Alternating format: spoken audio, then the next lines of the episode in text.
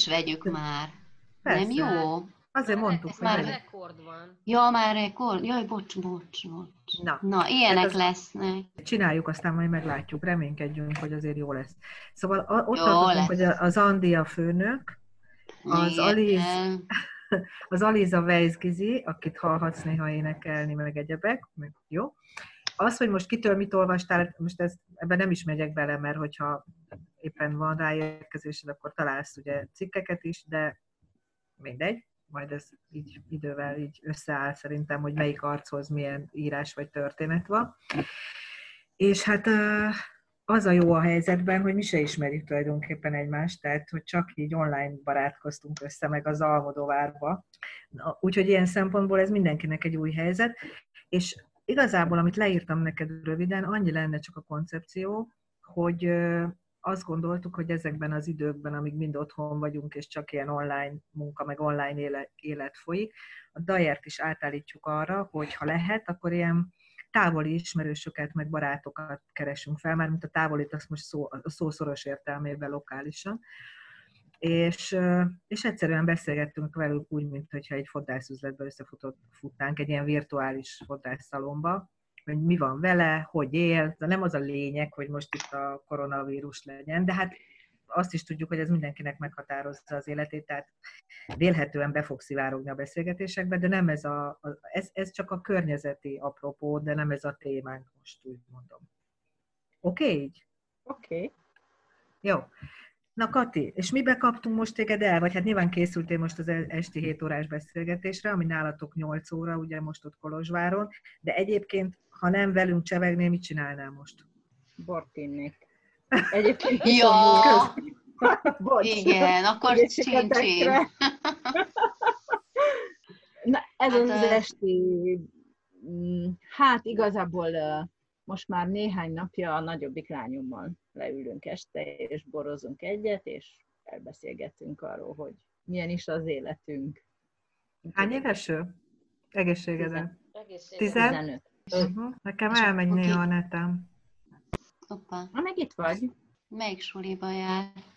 Hát az idén váltott, eddig zeneiskolás volt, és most egy humán osztályba ment át, ahol most nyelveket tanul éppen, Uh-huh. és élvezi, és azt hiszem, hogy az elején nagyon jól jött neki ez a kényszervakáció, mert hogy épp tetőzött nála az, hogy rengeteg olyan dolgot tanul az iskolában, aminek nem látja majd hasznát, Uh-huh. és hogy erre rengeteg idő elmegy. Ő pedig borzasztóan szociális, tehát elég sok emberrel, meg csoporttal találkozik, és arról panaszkodott, hogy hát erre nem jut ideje. Uh-huh. Meg hát krónikus alváshiány, meg Aha. kamasz, tehát hogy ha lehet, akkor napi 14 órát aludna.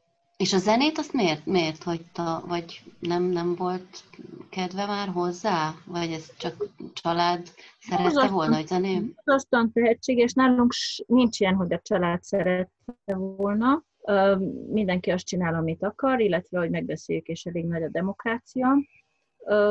Annak idején én is voltam zeneiskolás, én tíz évig tanultam hegedülni, és aztán nálam Mhm. ugyanúgy abban maradt, és teljesen más pályát választottam, építész lettem, de hát mai napig énekelek kórusban is. Ö, Hát ő is valahogy ugyanígy volt vele, hogy borzasztóan tehetséges volt, kimondottan az, az a, a személy, aki aggyal is érti a zenét, tehát hogy nem csak halássava meg született tehetség, hanem érti, hogy mi van mögötte. Úgyhogy a zenelmélet talán nagy elkeseredésére mégis úgy döntött, hogy iskolát vált, és én azt mondtam, hogy teljesen rendben van. Ennyi volt, ennek is hasznát fogja venni ezután, biztos vagyok benne, és jól van, ő így érzi jól magát. Elég felelősségteljesen hozta meg ezt a döntést. Azon Tényleg, gondolkodtam, igen, igen, Mondjad. mondjad erre. Nem, mondjad erre, mert lehet, hogy Az- ugyan... Nem, csak az jutott eszembe, hogy mert hogy rögtön az is bevillant, hogy én mondjuk nem tanultam soha zenét, de azért, mert az anyukámra erőltették annó a hegedű órákat, és akkor ő megfogadta, hogy ő sose fog erőltetni semmit, és Mhm. utólag sajnáltam, és az jutott pont eszembe, hogy te tanultál zenét, Alice, mert te ugye mégiscsak Hát amennyit jártál. a főiskolán, de az, az azért nem olyan, mint, a, mint az is, tehát a zeneiskola. Nekem az unokatestvéreim jártak ott a zeneiskolába Kolozsváron, hegedű meg klarinét szakra. Hát én azt, azt láttam, hogy hat éves sek voltunk, és akárhova mentünk nyaralni, reggel hatkor felkeltek, és, és nyolcig hegedültek. Tehát, hogy ott, nagyon komoly eh, zeneoktatás folyt. Hát ez az, na, az a zene, tanítás. nem, nem az, amit ö, főiskolán mondjuk egy héten egyszer így énekelgettünk, mert én ezt énekelgetésnek gondolom ehhez képest, hogy milyen komoly zene.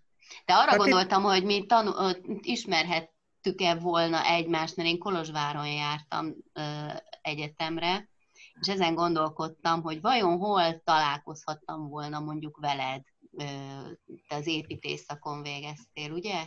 Én az építész szakon végeztem, elég sokat utaztam, nagyon sokan ismernek Kolozsváron, mert hogy ö, sok körbe jártam, ö, sokan ismernek, újságnál is dolgoztam, tehát hogy úgy ismernek az emberek, legalábbis a kolozsváriak. Biztos, el tudom képzelni. Szerintem minden azon múlik, hogy, hogy ugyanaz a korosztály vagyunk-e vagy sem, mert hogy azért, ugye én emlékszem a négy-öt évvel nagyobbakra, ott Igen. a tető, tehát az annál idősebbek azok már úgy kevésbé, és az egy-két évek kisebbekre, és akkor utána megint csak akkor Hogyha, igen. tűnik fel valaki, hogyha egy korombelinek az öccse, huga. És mondtad, hogy sokat én- én utaztál, és, és 74-es lehet, vagyok. uh-huh. meg 76-os, de hogyha éppen akkor voltam Kolozsváron, amikor te külföldön, akkor meg nem találkozhattunk a pubba. Hát én 97-től éltem külföldön, én is puboztam elég sokat, de 97-98-ban voltam, 99-ig voltam Finnországban, és akkor Mhm. 2000-től Budapesten. Mi ez a pub? Már hogy a szót azt értem. Há, ez a music pub. Music pub! De hogy ez, ez egy hely, ahova jártatok Ez egy együtt hely, erre egy azt szeretted volna. Jó, jó, oké, oké. Jó. Egy borzasztóan büdös pince helyiség. De most már nem büdös, meg gondolom attól volt büdös, hogy dohányoztak. Vagy ott még dohányozni lehet? részben attól volt büdös, hogy dohányoztak bent, így van, de hogy volt neki egy jellegzetes szaga, ami szerintem a penésznek, a cigarettának és a, A salétromnak. alkoholos italnak a keveréke volt, és olyan eléggé jellemző volt, hogy mikor a pubból jöttünk haza, akkor kimondottan pub szagunk volt. Büdösek voltunk. De ott se lehet dohányozni, ugye? Nem, már jó ide Nem, nem. nem lehet. Aha. Egyébként emlékszel, Alice, hogy a, most erről jutott eszembe, hogy utazás, meg cigizés, hogy amikor pár évvel ezelőtt elmentünk arra a konferenciára Krakóba, és Igen, lementünk egy helyre első este, csak igen. úgy spontán. És, és ugye ott dohányoztak a lengyelek, ez néhány éve volt, egy pincébe. És akkor így bementünk ilyen katakomba, és ott ültünk, élő zene volt, és Na olyasmi, mint a dohányzott. az olyan volt, igen, hogy mindenki dohányzott, mindenki dohányzott, és azon gondolkoztunk, hogy fú, hát ez most mennyire fura, meg szokatlan. 10 perc múlva az összes magyar cigarettázott bent, de teljesen, Igen. tehát tot- totál átállt az egész társaság, és másnap arra emlékszem, hogy hajat is kellett mosni, mert a, mert a, a hajamtól a nadrágom még minden cigiszagú volt. Na, mert elszoktál tőle, tehát régen nem Hát el, totál. Azon a helyen voltunk, amit te ajánlottál, jut ezt eszembe, Krakóban. Igen.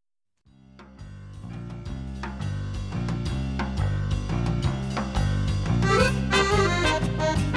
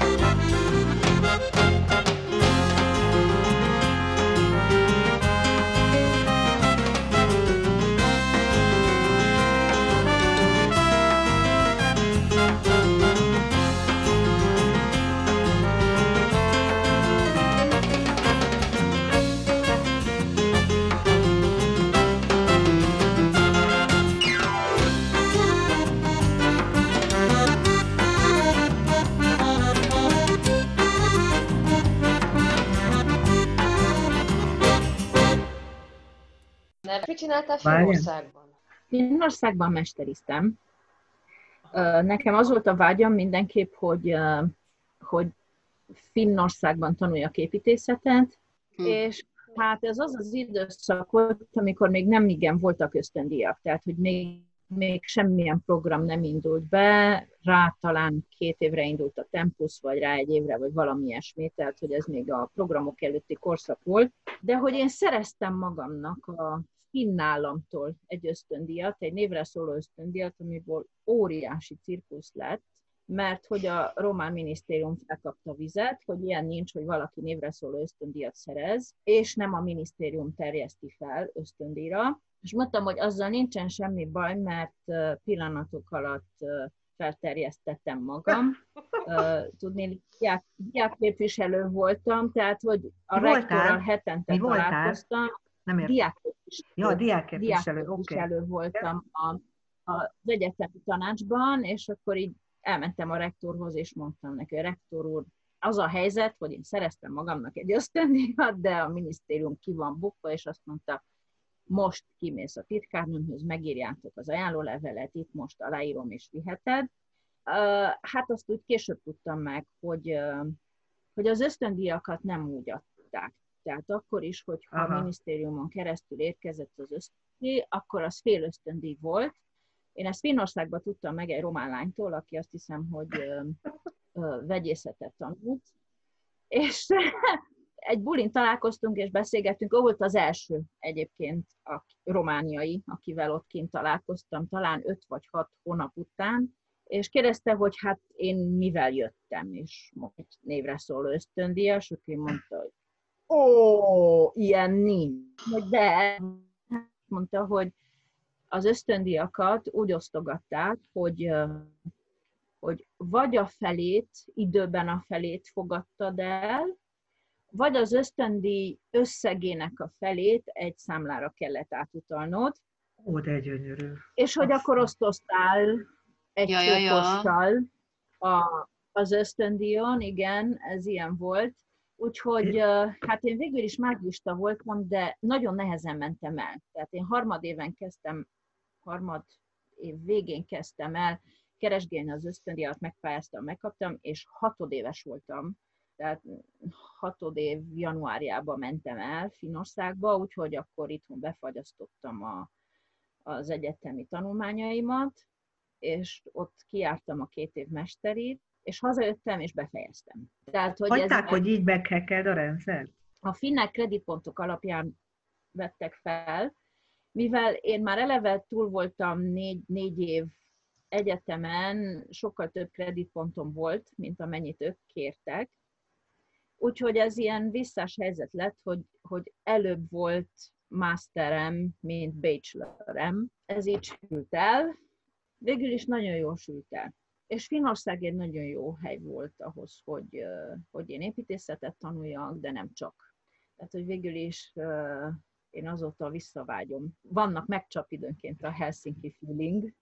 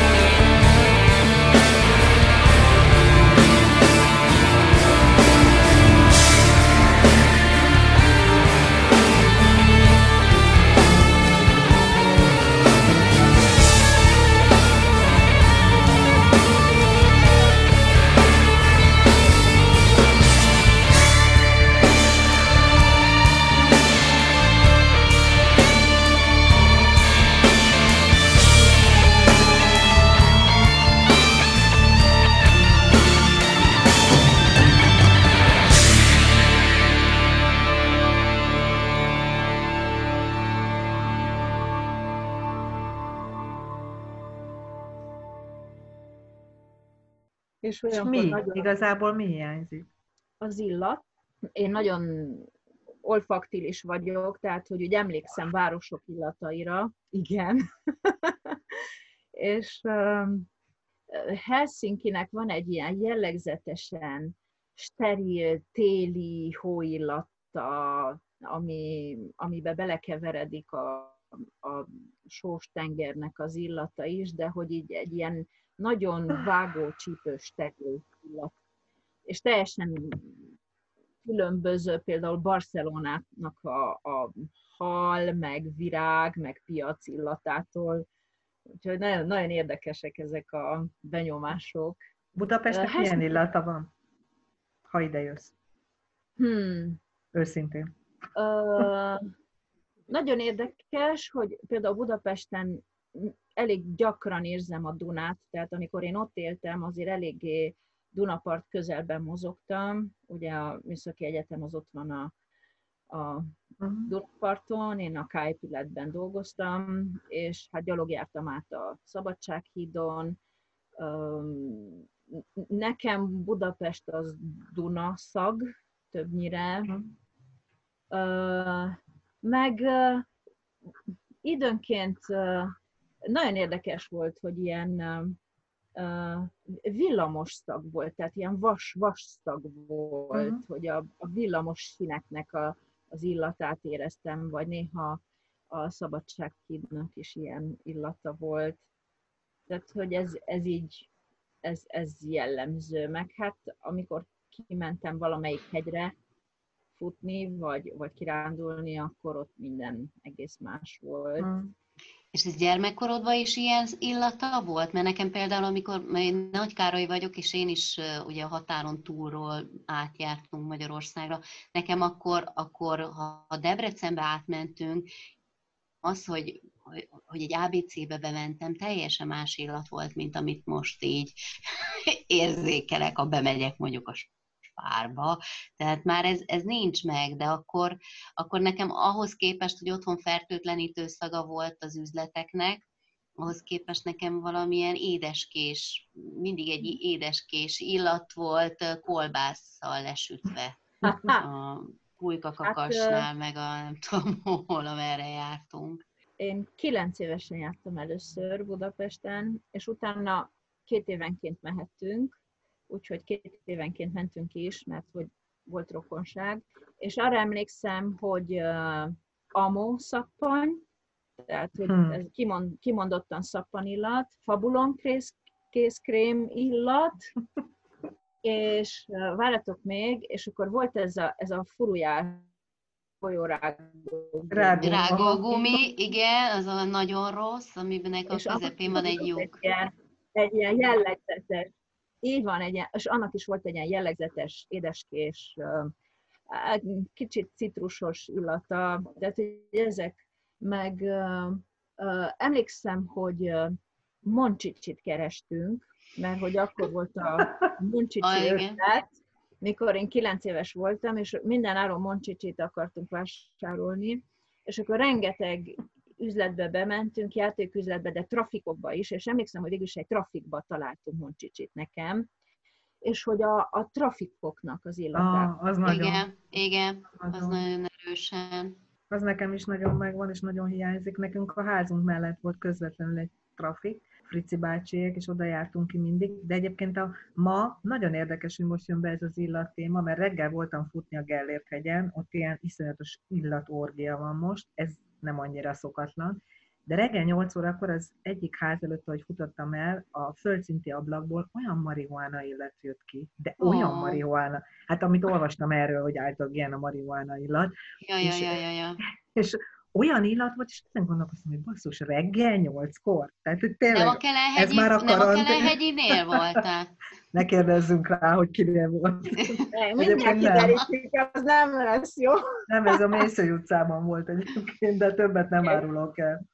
De tényleg azért reggel nyolckor. Én gondolkoztam is utána, hogy ez vajon már a karanténnak az eredménye, hogyha valaki reggel nyolckor szív. Na, Hát én bocsánat. eléggé öm, sokat járok fesztiválokra, ugye az akrojoga miatt, Uh-huh. és hát a fesztiválokon ez egy ilyen jellemző illat.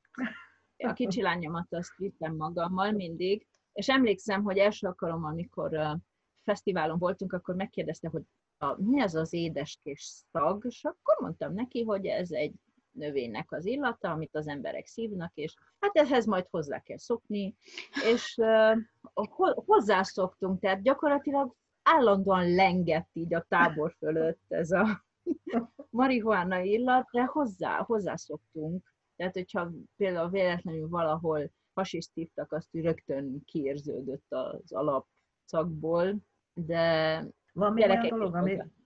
Bocsánat, hogy belevágtam. Csak néha szakadozva hallom, és nem tudom, hogy már vége van, vagy, vagy, vagy éppen belevágok be. Hogy mondod ezt az illat dolgot Finországból, meg Helsinki-ből, hogy van még ilyen, ami, ami ilyen nagyon pregnáns, és nagyon megmaradt, és hiányzik? Vagy olyan város, amihez ugyanígy tudsz kötni. Uh-huh. Amilyen illatot? Igen, mindegyik városhoz tudok illatokat kötni. Tehát nem tudom, például Prága kimondottan sült kolbászagú volt állandóan. Nem jártál még Békés Csabán? Nem jártam még Békés Csabán. Hát, Zandi Békés Csaba.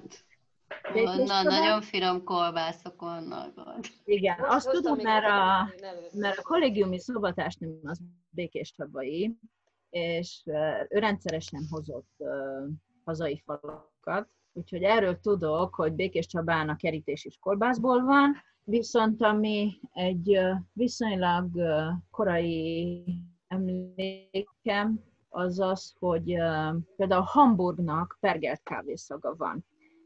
Gondolom amiatt, hogy, hogy a Berger. sok kávé az oda meg nyers formában, és akkor ott, ott azt hiszem, hogy van egy egész negyed, ahol a, ahol a lerakatok vannak, ahol pergelik a kávét, úgyhogy uh, imádtam. Ha, én, én szeretem a kávét, és nem azért, mert kávéfüggő vagyok, hanem mert kávé illat és íz függő vagyok. Tehát Kolozsváron például egy, egy pörkölőbe járok kávézni, egyszerűen azért, mert szeretem a pörkölt kávészemek illatát, és Hamburgban ez ilyen teljes um, orgazmus volt, hogy én ott pörkölt kávé illatban uh, várost nézek, úgyhogy több kávét is ittam, mint amennyit, de nem bántam meg.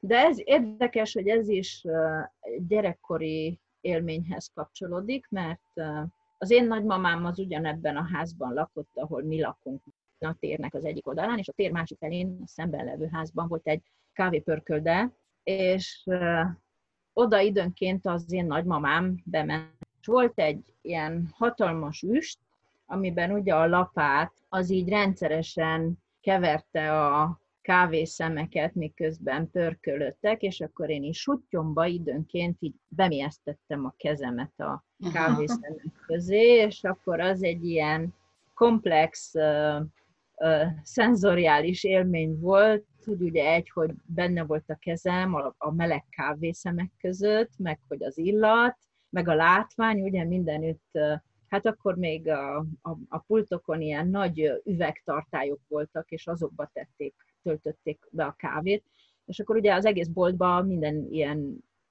kávé, kávétartály volt, meg ez a, ez a hatalmas inox gép, ami ugye a boltnak a felét elfoglalta.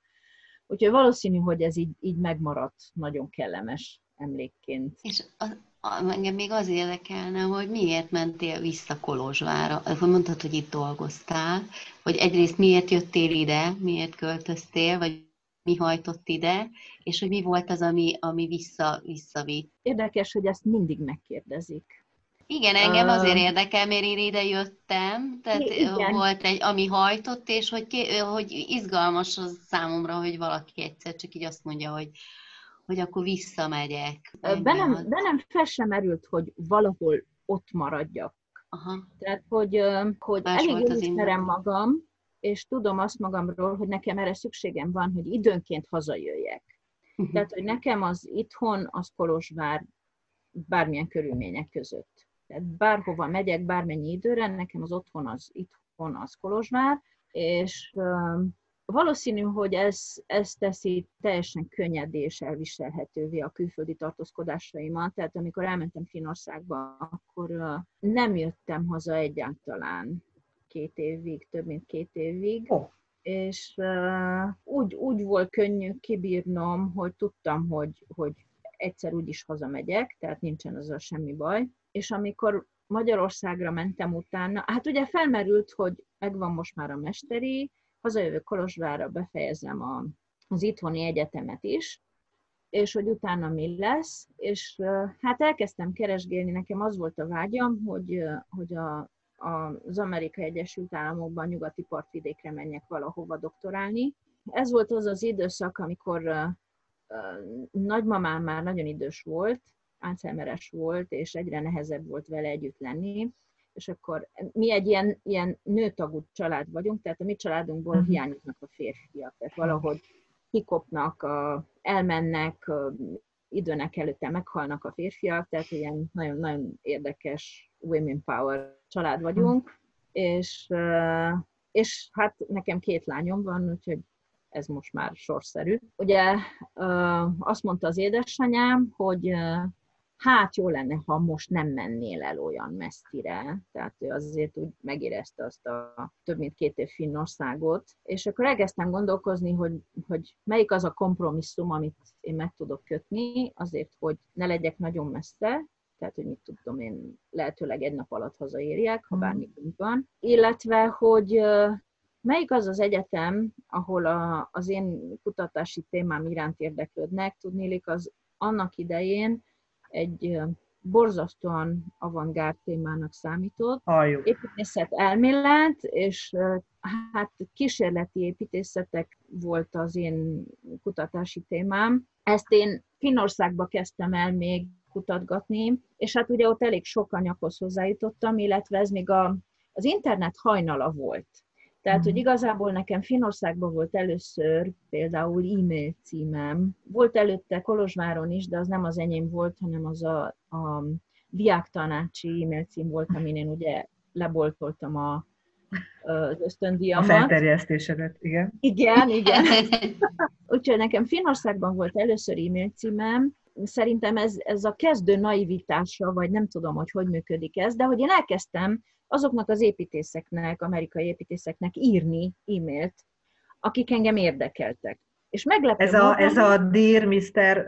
XY, igen, és Dear akkor Mr. én vagyok X, from Kolozsvár, és igen, Aha. a Kolozsvári, aki, mit tudom én, most Finnországban mesterizik, és hogy fú, milyen érdekes, amit ön kutat, és olyan érdekes volt, hogy a megkeresettek 80%-a válaszolt. És akkor így kezdődött egy levelezés, és akkor küldtek nekem anyagot, és valahogy így beindult ez a hálózat, és természetesen beindította az én fantáziámat is. Ráadásul emlékszem, hogy volt egy törökországi kollégám, akik nagyon hasonló témák érdekeltek, akivel meg tudtam beszélni mindent, és akkor ez így valahogy annak ellenére, hogy én ugye épülethelyreállításra, tehát restaurálásra szakosodtam. Ugye ez volt a gyakorlati része az én építészeti érdeklődésemnek, és akkor másfelől ott volt az elméleti rész, ami engem mindig is érdekel, hogy akkor mi az, ami előre mutat. És, De bocs, hát, Kati, amikor ez a levelezés ment az amerikaiakkal, akkor te tulajdonképpen már eldöntötted, hogy te már menni nem akarsz, hanem egy ilyen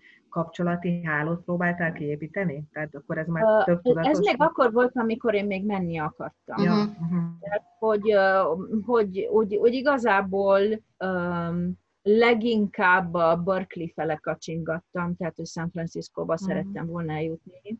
És akkor nyilván ez ilyen félig meddig kapcsolati háló is volt, hogy igazából nem tudtam, hogy ez hova fog kiukadni, de hogy én úgy gondoltam, hogy, hogy ez így jó, ha én egy kicsit így beleszagolok, hogy az államokban mm. ez hogy működik. Meg nyilván hozzájárult, hogy, hogy volt legalább három-négy mesteris kollégám, akik az államokból jöttek, és hát ők úgy, úgy mesélgettek, különböző egyetemekről jöttek, és, és akkor úgy mondogatták, hogy hát neked lehet, hogy azt találna, meg azt találna, meg lehet, hogy fú, ez lenne neked jó témavezető, tehát hogy úgy rendesen ajánlották nekem a helyeket, és hát amikor hazajöttem, és rájöttem, hogy erről az álomról le kell mondanom, akkor elkezdtem gondolkozni, hogy ki lenne az a témavezető, akinél én ezt a témát tovább vihetem.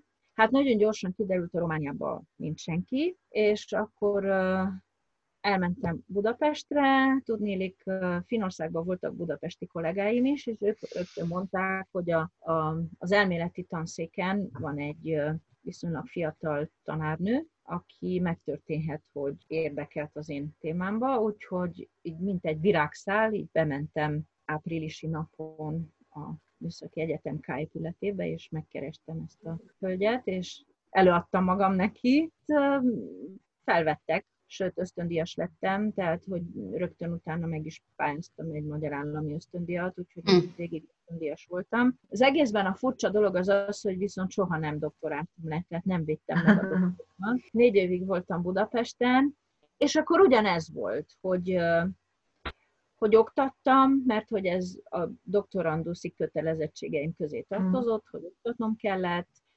Végül is a választott témám miatt meghívó előadó voltam más egyetemeken is, tehát beártam az Iből Miklósra is például. A doktoranduszoknak előadni, hát rájöttek arra is, hogy én azért egy, egy elég jó forrás vagyok, úgyhogy mivel én továbbra is leveleztem ezekkel az emberekkel, egy adott pontban azt mondták, hogy hívjuk meg őket Budapestre, vagy próbáljuk meg meghívni őket Budapestre, úgyhogy néhányan el is jöttek, és akkor ugye azt le kellett levelezni velük, meg uh-huh. be kellett őket mutatni, meg előtte írnom kellett többnyire az építész fórumra egy ilyen felvezető cikket róluk, hogy akkor ki is jön Budapestre. És hogy ez így nagyon jó volt, és ez egy jó időszak volt, és meglovagoltam és élveztem, és aztán valahogy eltelt a négy év, közben terhes maradtam, tehát közben ott a nagylányunk készülődött, és akkor úgy már elég egyértelmű volt, hogy én hazajövök Kolozsvára gyereket szülni,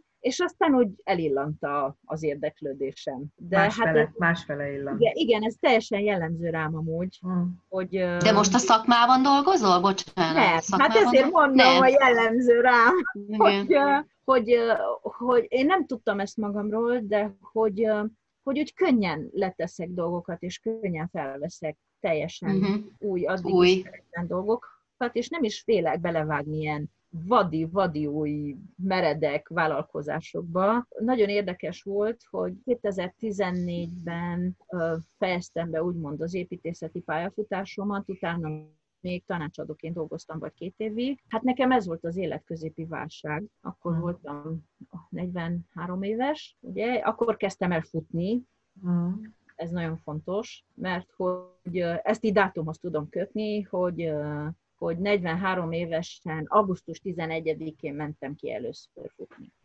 Tehát, Mert mi történt akkor? Az egy borzasztóan nagy magánéleti válság után volt, uh-huh. és előtte való nap tizedikén telihold volt, és akkor hát így életemben az első rituálét így lenyomtam a Szamos parton, tehát hogy egy csomó mindentől megszabadultam, meg így eldöntöttem, hogy na én akkor ezt itt most leteszem, és valami egész másba fogok bele.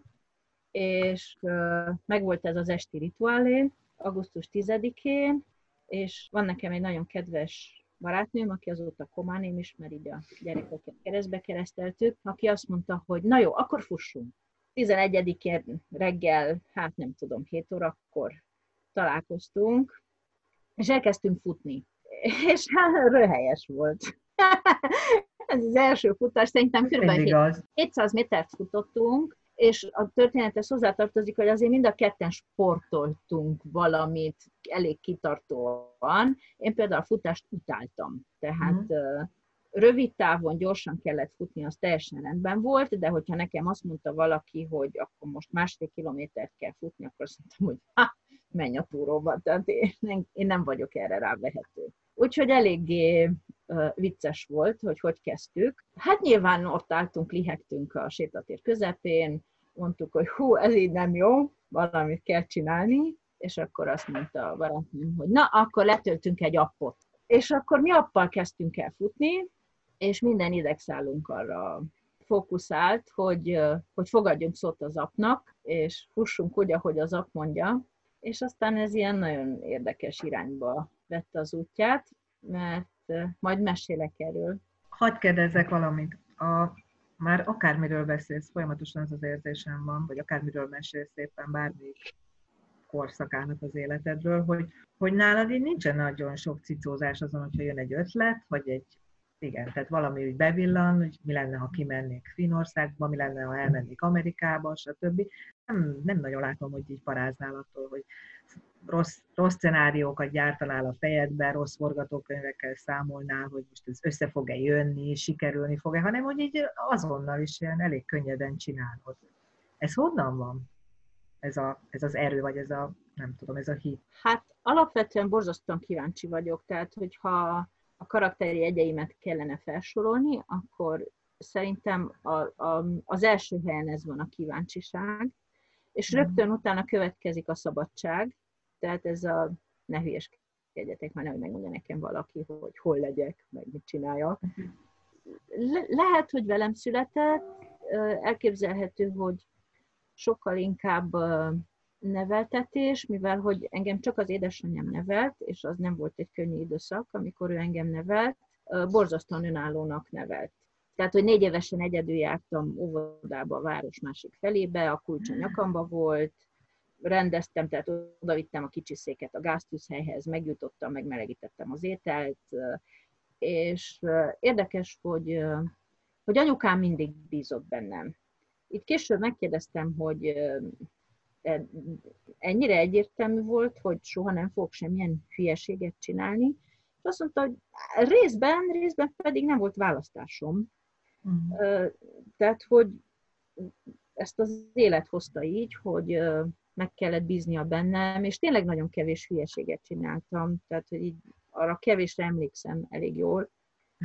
És hogy a nagylányom ilyen még, hogy, hmm. hogy, hogy teljesen megbízható, és az is ilyen érdekes életkörülmények között derült ki. És a másik ugye az a szabadságom, ami meg pontosan azért, hogy nálam nem volt ez a nagyon szigorú szülői ellenőrzés, hanem tudtam, hogy anyukám megbízik bennem. Ennek azért megvolt az az oldala is, hogy borzasztó nagy szabadságot élveztem. Tehát rengeteg döntést meghozhattam egyedül, de hogy úgy kicsit belefértek a csintevések is, meg a rosszalkodások is, meg tudtam, hogy nem biztos, hogy ez ki fog derülni, nem biztos, hogy ezt valaki le fogja követni, és akkor egy kísérleteztem, hogy na hát próbáljuk ki ezt is, meg azt is, meg azt is. Hát ez megmaradt. Tehát ez a kísérletezésre való hajlam, vágy, és megvan mai napig is. Jól érzékelem, akkor most is egy nagy kíváncsiság van benned ebben a helyzetben, nem? Hogy, hogy mi, lesz, mi lesz, hogyha mondjuk uh, szeptemberben újraindul az élet? Neked már szerintem van valami B forgatókönyv a fejedben, nagyon.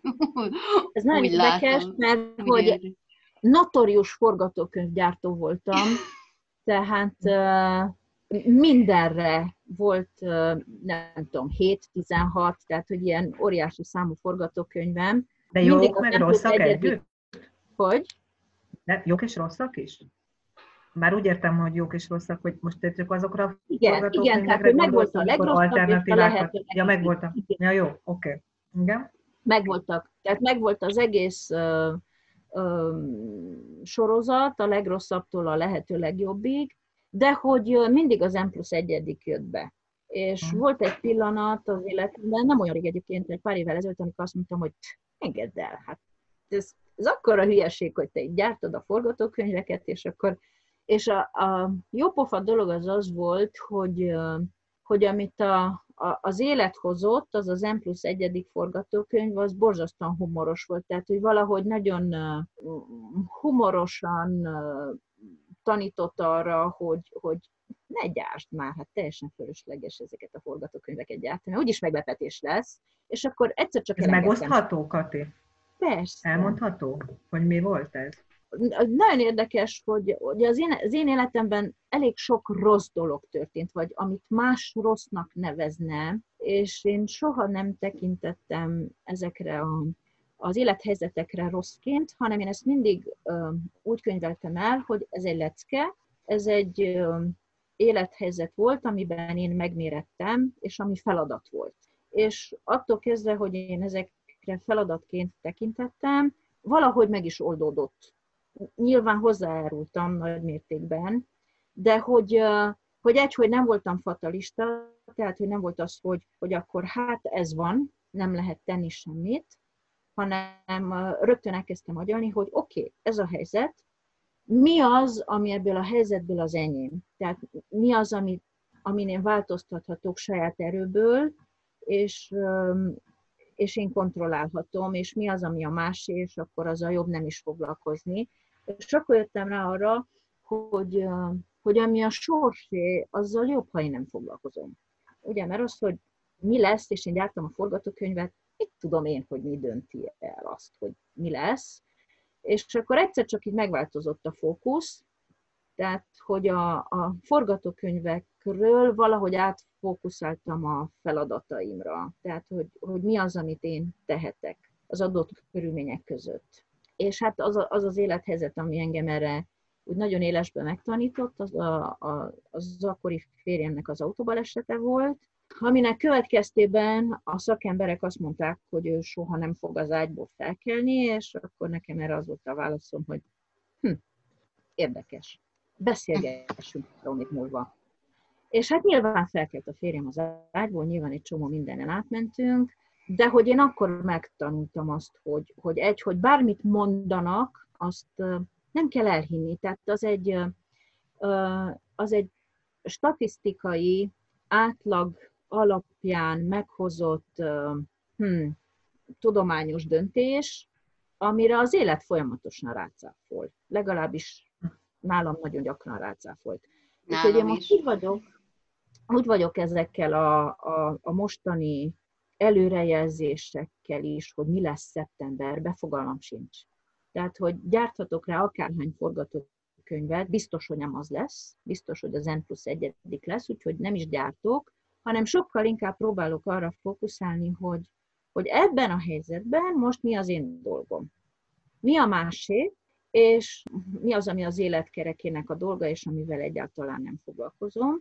És azt hiszem, hogy ez az, ami, ami hát viszonylag elviselhetővé teszi ezt az időszakot. Tehát, hogy, hogy persze, hogy volt kritik, kritikus időszak nálunk, tehát miután kielveztük ezt a hú, nincs iskola, kényszermunkáció van, mindenki otthon ül, s alszik, és azt csinál, amit akar, és akkor utána így, hát egy elég kicsi lakásunk van, kevesebb, mint 40 négyzetméter, és itt lakunk hárman, ugye három nagyon különböző korosztály, plusz az édesanyám, aki egy másik lakásban lakik ugyanebben a házban, és hát kezdtük megérezni ezt a, az összezártságnak a, az előnyeit, hátrányait, főleg a hátrányait, és volt egy ilyen szorongós időszak, nem tudom, egy hét, és uh, megjött a kicsi lányom.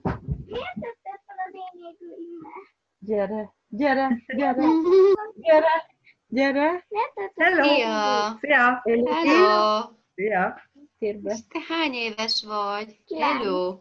Kilenc, szia! Szia! Nekem is van egy kilenc éves fiam. Téged hogy hívnak? Jéli. Lili. Szuper. Anya Én éppen arról is. mesél, hogy hogy laktok ott a lakásban, hogy éltek ott hárman. Pont ott tartottuk. Főleg, főleg, főleg mióta ez a karantén van.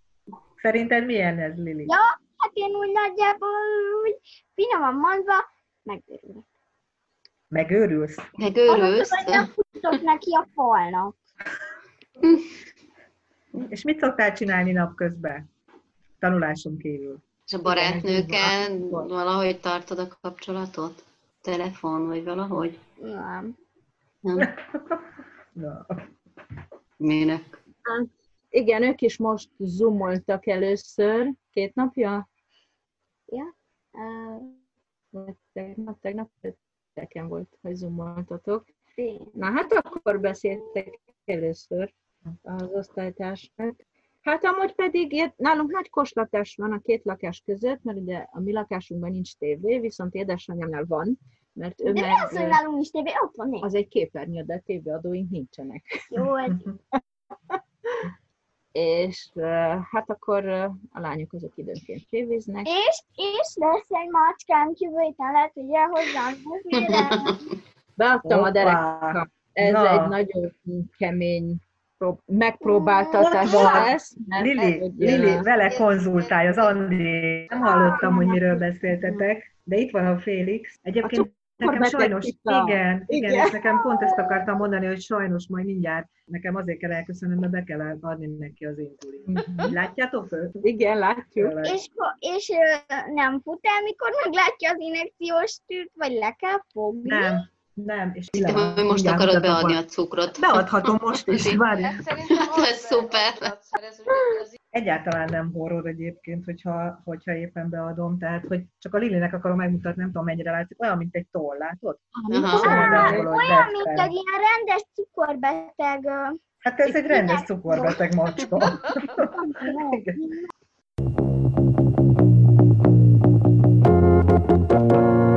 Avez pas vu Mirza.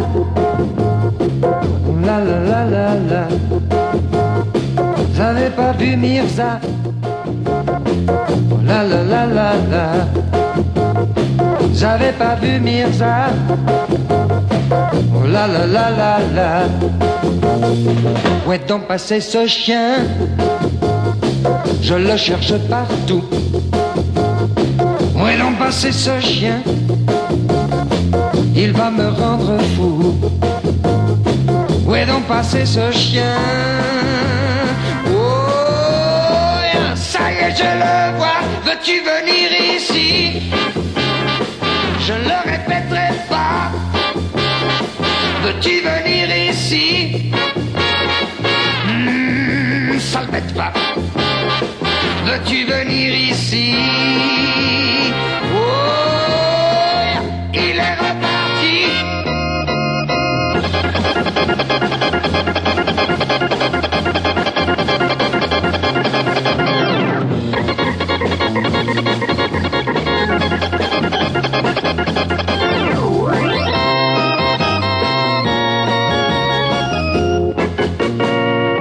Donc passé ce chien Je le cherche partout.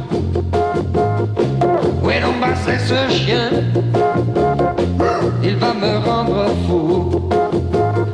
Où est donc passé ce chien?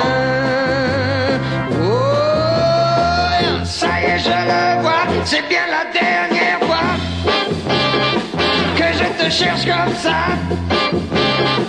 Veux-tu venir ici Je le répéterai pas. Veux-tu venir ici? Oh, ah oui, te voilà. Veux-tu venir ici? Oh, yeah. et ne bouge pas. Veux-tu venir ici?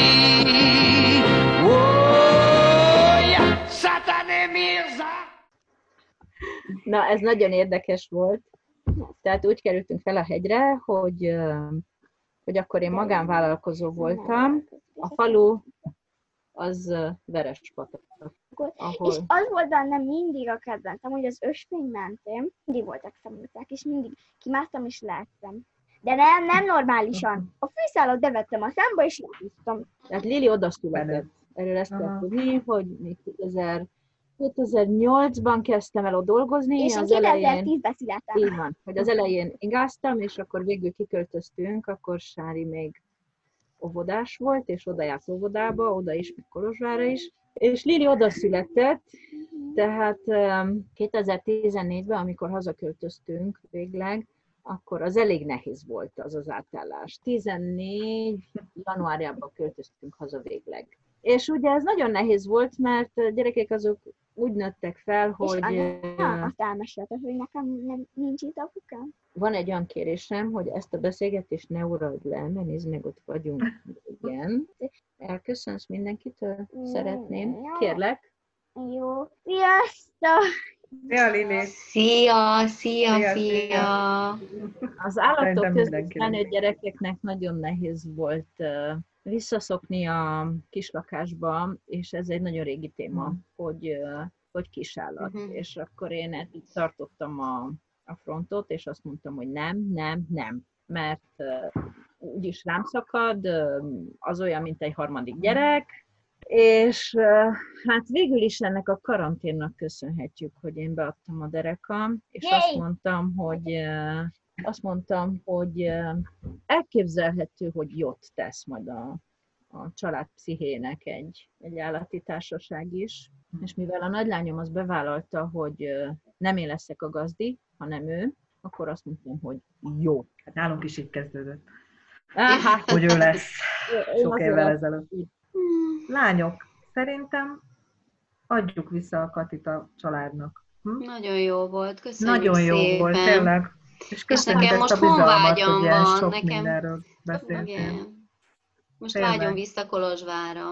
Annyit, Én valahova hadd- mindig azt- vágyom. Hadd, hadd kérdezem már meg, hogy Verespatakon most mi a helyzet? Verespatakon teljes csend van, tehát Verespatakról mindenki kivonult, és amikor azt mondom, hogy mindenki, az azt jelenti, hogy a, a kanadai társaság is kivonult, a román állam is kivonult, Ö, gyakorlatilag ott szarban hagyták a társaságot, mindenki, akitnél hagyta. Helyiek azok most úgy boldogulnak, ahogy tudnak. Annyit tudok, hogy, hogy azok az emberek, akik például az én munkásaim voltak, és akikkel sikerült annyit elérnünk, hogy szakképesítettük őket, ők minden mentek külföldre dolgozni. A szakképesítésnek köszönhetően, meg hogy ügyesek voltak, nyilván szinte minnyájukat alkalmazták külföldön, úgyhogy a nagy részük az külföldön dolgozik, és a falu az most csendben van, részben nem túl jó, részben jó azért, mert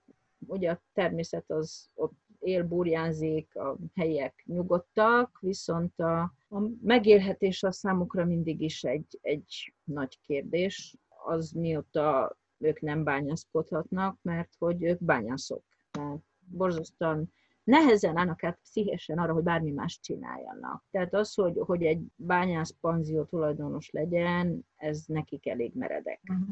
Egyik másik megtette, hát ez nagyon gyakran felmerül itthon, hogy miért nem költözünk vissza, és én mindig azt válaszolom erre, hogy oké, okay, és mit csinálunk ott, miből élünk meg? Mert elképzelhető, hogy valamiből csak megélnénk. Tehát, hogy végül is házakat felújítani ott is kell, meg mit tudom én, lehet, hogy akrojogát ott is lehetne tanítani. De részben azért, hogy, hogy, a, hogy a lányok magyar iskolába járhassanak, ezért vagyunk mi most Kolozsváron, mert azért Verespatakon nincsen magyar iskola, sőt, gimnázium sincs, tehát hogy az azt jelenteni, hogy Sárinál mindenképpen kellene lennie valahol, és a legközeli iskola az nagy enyeden van, magyar nyelvű iskola, ami azért nem buli. Na, úgyhogy ilyen szempontból most nekünk kényelmesebb Kolozsvár.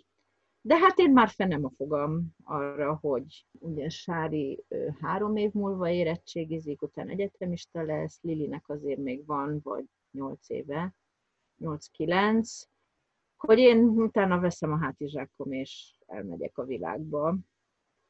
Tehát én- erre készülök. És hogy igazából nem az a vágyam és az életcélom, hogy, hogy valahol egy kis vidéki házba kapálgassak, hanem igazából az, hogy utazzak. És majd akkor is felhívhatunk? Persze. Ha lesz telefonom. Addigra már nagyon menő lesz a Dajer, csak azért kérdezem. Jó, ha lesz telefonom, akkor igen. De szerintem írni mindig fogok. Nagyon érdekes Szuper. volt, hogy, hogy hosszú ideig nem írtam, mert hogy én úgy író, szeretek írni, de hogy hosszú ideig csak szakmai cikkeket írtam, és amikor a 30 éves érettségi találkozónk volt, akkor a magyar tanárnőm megkérdezte, hogy na és most így, hogy megváltozott az életed, mit csinálsz? És akkor mondtam neki, hogy hát, mhm, menopauzázom, meg ugye egy csomó új dolgot csinálok, és akkor azt mondta, de hát miért nem írsz? És hát ez körülbelül akkor volt, amikor Era megkeresett engem azzal, hogy mi Ne. lenne. De, de, de, de Komolyan? volt, Király. igen. Igen, és akkor így, hát ugye erre jött az, hogy hát akkor miért ne? Hát akkor írjak. De jó. Ez nekünk nagy második. Én még szeretek egy utolsó valami, ami már kezdettől fogva érdekel. Csak nem tudtam, hogy hova egy Bármit kérdezni Azt akartam csak kérdezni, hogy ne, mert ugye a hallgatók nem látnak téged sajnos, de mi igen, hogy ez a gyönyörű göndör fekete hajad, ez Dajerról? Igen, Vagy nem, igazi? biztos, hogy nem. Ez innen is látszik, hogy nem. Ez igazi, ugye? De a gyönyörű fekete hajam, hát most elég gyenge a fény, de tele van őszhajszálakkal. Jó. ami jó, és szerettem. Ez nagyon érdekes történet, nem Dajer. Mhm. Mindig is hullámos volt a hajam, de nem derült ki, hogy ennyire, mert valahogy vagy nagyon hosszú volt a hajam, és borzasztóan súlyos, és, és rendesen kikeféltem, és akkor szóba fogtam, vagy be volt fonva, vagy borzasztóan rövid volt, mert épp lázadó korszakomat éltem, és igazából a, a szülések után göndörödött be Mm. nagyon a hajam. Tehát, hogy valószínűleg megváltozott a hormonháztartásom, és, és rájöttem, hogy nem szabad fésülnöm a hajam, hanem amikor vizes, tehát amikor mosom, akkor kifésülöm egy, egy ilyen elég ritka fogófésűvel, és annyi az egész, és egyébként meg nem fésülöm. És ugye, hogy öregszem, egyre göndörebb. Szép, nagyon szép. Mázlista vagyok, Igen, És neked nem fog, igen, neked most, de most nem lesz gond, hogy négy hónapig nem, vagy öt hónapig nincs Fodrász. fodrász. Nem, semmilyen gondom nincsen, tehát hogy ez, ez így már elég rég nem, nem gond. Mondjuk ez a, az utazós lépnek ö, egy elég jó tanúsága, hogy, hogy tehát, hogy úgy el vagyok, hogyha nem megyek kozmetikushoz, ha nem megyek fodrászhoz, akkor levágom magamnak a hajamon. Manikűr az nem baj, mert én úgyis szeretem ilyen angyalka manikűrrel, tehát ez a tövig vágott köröm. Tehát teljesen rendben van. És időnként meg van gyönyörű, nem tudom, borvörös körmöm, tehát, hogy belefér ez is, az is. Nagyon szépen köszönjük. Hát nagyon köszönjük, Kati. Nem, ugye az az érdekes, hogy így a, ez, ez egy ilyen nagyon friss dolog, hogy ez egy egyéves projekt, létrehoztunk egy egyesületet, ami, ami eléggé, hát az a neve, hogy aktív polgárok etikus kapcsolatokért, és ö, hát ez így elsősorban az etikus nem a monogámiáról szól, és az összes járulékos kérdésről, tehát ami a beleegyezési kultúrán alapszik, a szexpozitivitáson, a szexnegativitáson, a feminacizmuson, a... Úristen. Mind? Még egy Hát erről, erről egy külön, ez egy külön műsor, hát mi volt ez az utolsó szó? Hát ez a toxic masculinity, ugye, ez a, ez a mérgező maszkulinitás, de hogy van egy csomó minden, nagyon érdekes. Erről írhatnál, Kati. igen, igen, Igen, lehet, csak hogy ez, ez egy kemény dió. Ugye a román nyelv, ami, ami egy új latin nyelv, arra elég jól lehet elég sok mindent lefordítani, de így is a, a, a szakfogalmak felé nem tudjuk lefordítani román nyelvre. Na és aztán magyar nyelven ez, ezek teljesen új, új dolgok, tehát többnyire a, a, a magyar nyelvű közeg is úgy veszi át, hogy, hogy szinte alig fordítja le ezeket a kifejezéseket, tehát inkább úgy hagyják, nem magyarosítják, bár szerintem izé lenne magyarosítani ezeket a fogalmakat.